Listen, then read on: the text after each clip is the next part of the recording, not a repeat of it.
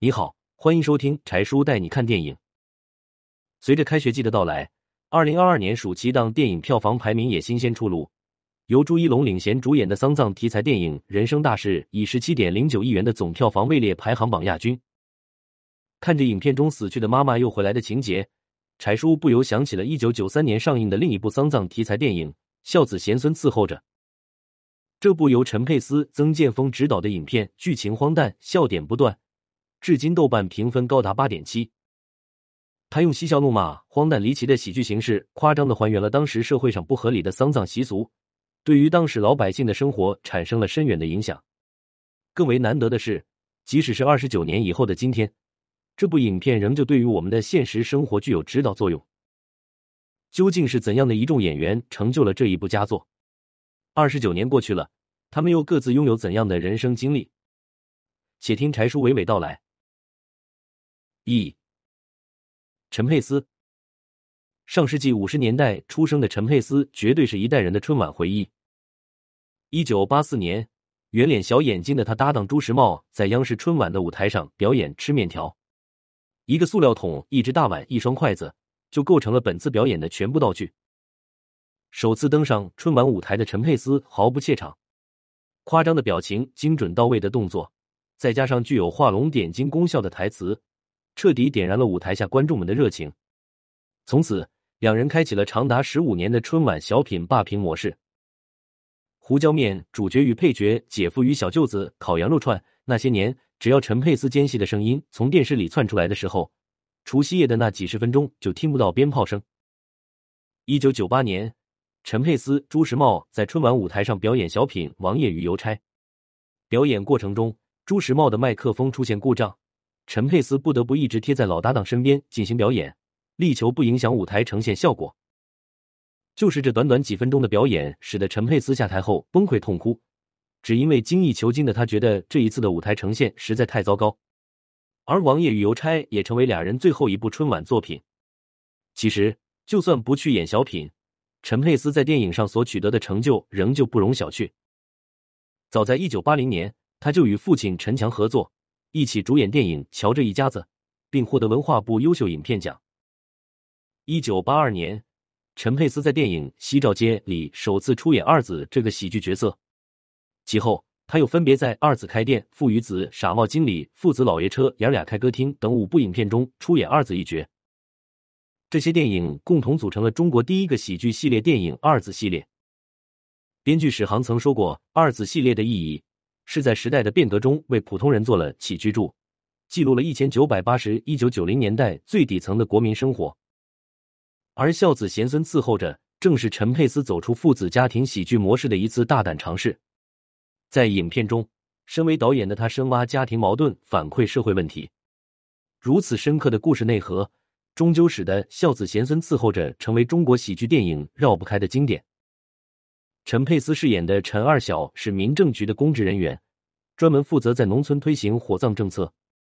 面对唯利是图的老舅，他从不徇私；面对寡居多年的母亲，他也是想尽各种办法转变母亲的观念。为了警醒他人，他故意大操大办，还请来了电视台的记者进行报道。这个角色身上充斥着满满的喜剧色彩，却也让观众们忍不住为他的坚持和灵活而喝彩。拍电影之余。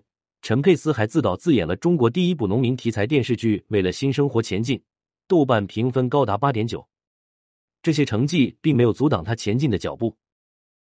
二零零一年，陈佩斯首部话剧作品《托儿》在北京上映，从此开启他的话剧生涯。他的话剧作品并不多，但每一部都可圈可点。尤其是二零一五年七月开演的《封神之作》戏台，主持人春妮就认为戏台是可以传世的精品。五十年之后看都是好戏。这部话剧在全国巡演三百多场，豆瓣评分高达九点二，在话剧类作品中仅次于茅盾的《茶馆》。二零二一年九月，陈佩斯带着他的新作《金梦》再次出现在观众们面前。今年八月十八日，《金梦》亮相国家大剧院。目前，这部话剧正在全国巡演中。生活中的陈佩斯就是一个再普通不过的小老头，一双鞋可以穿五年。一辆桑塔纳开了好多年也舍不得换，挣完了干嘛呀？多贵的车不也四个轱辘吗？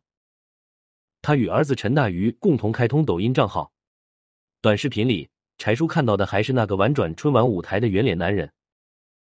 春晚舞台上第一个小品，中国影坛第一个喜剧系列，第一部农民题材电视剧。六十八岁的陈佩斯还在路上，再等几年，我的黄金期还没有来。二，赵丽蓉与陈佩斯一样，老艺术家赵丽蓉也是不断跨界的典范。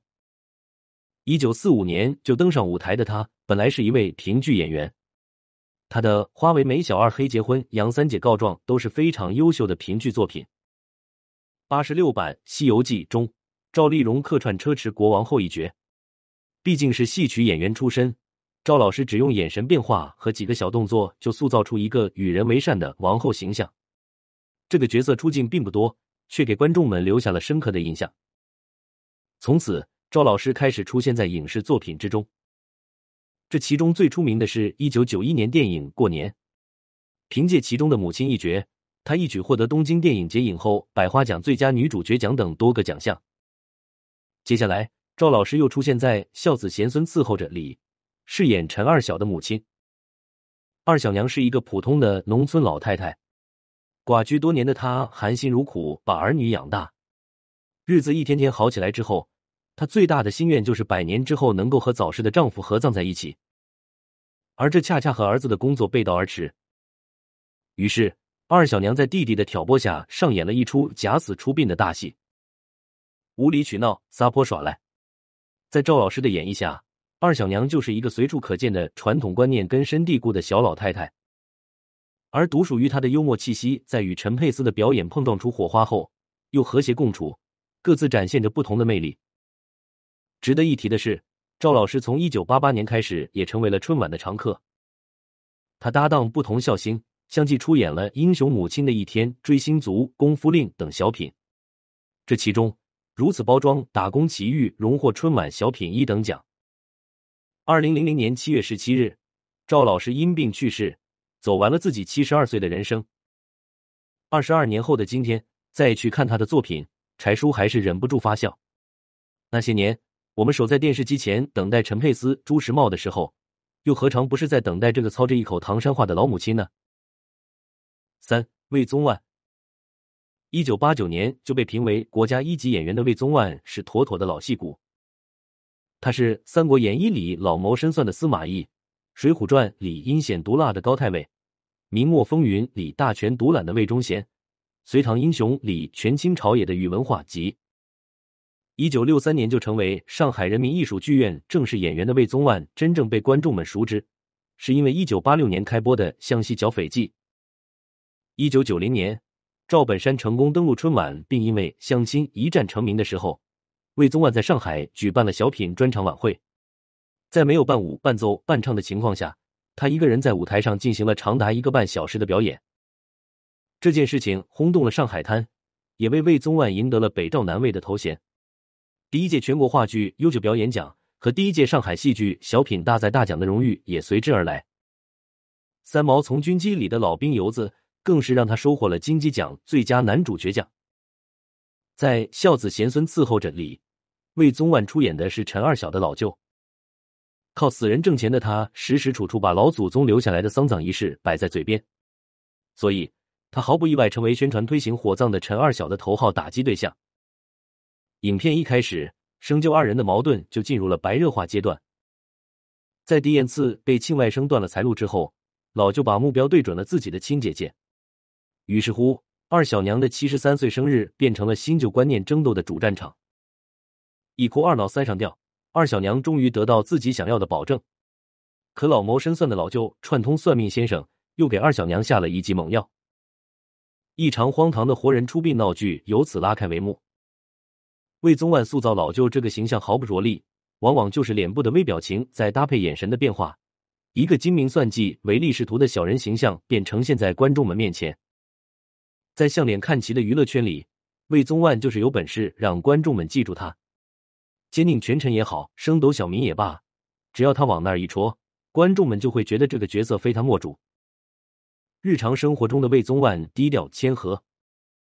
他因为租房结识了离婚带着孩子的周维明，两人相恋后不顾双方家长的反对，勇敢走到一起。后来育有一女。身为父亲的魏宗万对待孩子们从来不偏不倚。有趣的是，魏宗万的所有房产都在妻子和两个女儿名下。接受采访时，他总是分外坦荡：“我从一开始就是周维明家的租客，我愿一辈子做他的租客。”已经八十三岁的他从容豁达、无欲无求，享受生活之余，也会在影视剧中客串一把，体会一下别样的人生。这样的人生实在圆满。四。丁嘉丽，如果说魏宗万在这部电影中的表演云淡风轻，毫不着力，那么出演陈家长女的丁嘉丽对于角色的演绎绝对担得起浮夸二字。姐姐第一次登场，恰逢二小娘七十三岁生日，号称最孝顺女儿的她与丈夫拉着一口棺材就登门了。浓丽的妆容，时髦的卷发，满手的戒指，夸张的动作表情，一个伪善的暴发户形象便立了起来。都说女儿是妈妈的小棉袄，姐姐这小棉袄实在窝心。那边二小娘刚寻死觅活，逼着儿子写下同意土葬的保证书，他的一口棺材就及时送上门。二小娘的心愿眼看就要实现，生活简直不要太美满。等姐姐再次登场，已经是二小娘假死之后，她抱着一个鼓鼓囊囊的手提包就冲杀过来。为了把自己孝顺女儿的名头夯实，姐姐不仅随意插手丧葬事宜。还拿钱砸弟弟陈二小。只不过，无论什么时候，假的东西都成不了真。当不问因由的大操大办与自己腰包里的钞票变成仇敌之后，瞬间清醒的姐姐亲自导演了一出官逼民反。你以为这就完了？出殡的时候怎么能少得了这个最孝顺的女儿？于是乎，当红白喜事遭遇之后，姐姐立刻变身为英勇无畏的战斗机。孝子贤孙伺候着中拉满的喜剧氛围中，绝少不了丁嘉丽的一份功劳。他一九八六年参演自己的首部电影，至今为止已经拿过六次影后。二零二零年更是因为出演《安家》中房似锦的母亲潘桂雨而再度爆红。只可惜事业顺遂的他，感情生活却始终不尽如人意。经历过两段失败的婚姻，与比自己小十一岁的孙红雷恋情结束后的他，至今仍是独自一个人。只不过。六十三岁的丁嘉丽早就看开了，演戏之余与儿女们一起享受亲情时光，这样的生活其实也不错。五，倪大红。提起倪大红，就不得不说一下他在《都挺好》里出演的苏大强。作为二零一九年最坑儿女的渣爹，他的日常就只有两件事：推卸责任和吃。而号称眼袋里都是戏的倪大红，恰恰采用了一种波澜不惊的表现手法。把这个人物身上的自私、懦弱、虚荣淋漓尽致的展现出来。倪大红长着一张面瘫脸，但他就是有本事让这张面孔给人不同的感觉。在《战狼》里，他是临危不乱的大毒枭，明明没有任何夸张的表情，但那锥子一样的眼神就是自带狠辣和霸气，使人不寒而栗。我爱我家里，他是脑子有问题的胡阿大，面瘫加上呆滞的目光，好像一只手狠狠揪住观众的心。大明王朝一千五百六十六里，倪大红出演大奸臣严嵩，雪白的头发，麻木的神情，老态尽显。谁又能想到当时的他只有四十六岁？一路走来，面瘫影帝给我们贡献了太多的经典。在《孝子贤孙伺候着》里，倪大红出演的是陈二小的姐夫，一个木讷怕老婆的老实男人。可老实人被逼急了，也会爆发洪荒之力。眼看着自己辛苦挣来的血汗钱打了水漂，平日里一句话都没有的他，终于和高高在上的老婆打在一处。这种转变和爆发其实很符合人之常情，所以看到这一幕的观众们都忍不住替陈二小松了一口气。可上一秒还斗得你死我活的二人，一旦逃离外人的视线，立又回归到女强男弱的日常状态。果然是江山易改，本性难移。如今回想起来。唯有这样的剧情设定，才使得这个人物形象带给观众更多的喜感。生活中的倪大红打扮时尚，和家人一起享受生活，和街头大妈一起跳广场舞，在他心里，舒服就是最理想的生活状态。六，常蓝天，这个名字你可能听起来很陌生，不过一看到他的那张脸，你绝对会忍不住说：“原来是他。”因为受到外形的限制。常蓝天在影视剧里出演的都是普普通通的、带有喜剧色彩的小人物，虽然没有得过奖，但观众们对他的演技都相当认可。在孝子贤孙伺候着中，常蓝天饰演的是造纸厂厂长。他第一次出镜是带着一碟绿豆糕前来吊唁。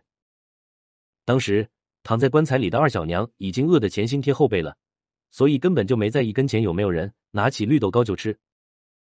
结果李厂长鞠一回宫就发现绿豆糕少一块，虽然不明白是怎么回事，他每一次都会小心的把盘子里的绿豆糕再摆放成金字塔的模样。就是这样一个小细节，我们就能看到一个小气刻板的小市民。从一九八四年登上银幕开始，常蓝天参演的电影电视剧超过九十部，本色是对他演技的最中肯评价。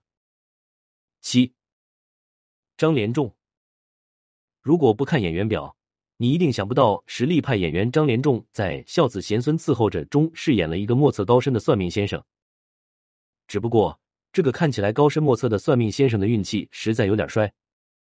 他一出场，象征身份的墨镜就被摔得支离破碎，再配上一句“天亮了”的台词，观众们想不笑都不行。不过，在老旧的神助攻之下，他的胡言乱语还是轻易就收到预期的效果。电影中，算命先生露脸的机会并不多，但却成为推动剧情发展必不可少的关键人物之一。而他一丝不苟的神态，夸张到有点扭曲的面部表情，也意外的带给观众特别的体验。除此之外，张连仲出演的都是正剧，他是《四世同堂》里的蓝东阳，央视版《三国演义》里的田丰，央视版《水浒传》里的朱贵，央视版《东周列国春秋篇》里的赵崔。作为演员，他的作品实在不多，难得的是部部都有可看之处。作为演员，能够做到这一步，也是一种境界。拔刘江，臃肿的身材攻于算计的眼神，这样强烈的反差就出现在纸扎店钱老板的身上。这个胖老头出镜的次数不多，却让观众们深切体会到“人不可貌相”这句俗语的真谛。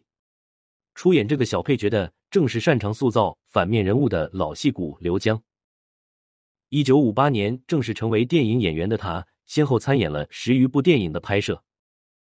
地道战里的汤司令，闪闪的红星里的胡汉三，苦菜花里的地主王唯一，京都球侠里的德太监，这样一个个反派人物演下来，刘江终于把自己送上五大反派排行榜榜首。热衷演戏的他，即使在退休之后，仍旧出演了不少电影，《孝子贤孙伺候着》就是其中一部。在坏人堆里经营多年的老戏骨饰演这样一个挂着羊头卖狗肉，简直易如反掌，随随便便的一个眼神变化。就精准的把人物心里的小九九呈现在观众们面前。值得一提的是，二零一九年九十四岁高龄的刘江还参演了公益电影《一切如你》。第二年的劳动节，他与世长辞。直到今天，柴叔仍旧忘不了他的那句经典台词：“高，实在是高。”结语：二九年，小树苗可以长成参天大树，嗷嗷待哺的婴孩也可以蜕变成家里的顶梁柱。而一部好的电影作品却能够历久弥新。巧的是，孝子贤孙伺候着，正是这样一部好作品。这当然离不开参演演员的倾力付出，更与电影制作团队的创作理念息息相关。只是遗憾，剧中多位老戏骨早已消失在荧屏前，但同时又庆幸他们的相遇为我们留下如此珍贵的礼物。其实，这又何尝不是他们送给自己的一份礼物呢？愿有岁月可回头。那些散落在生命中的一点点小美好，其实也是我们人生的一大笔财富。大家觉得呢？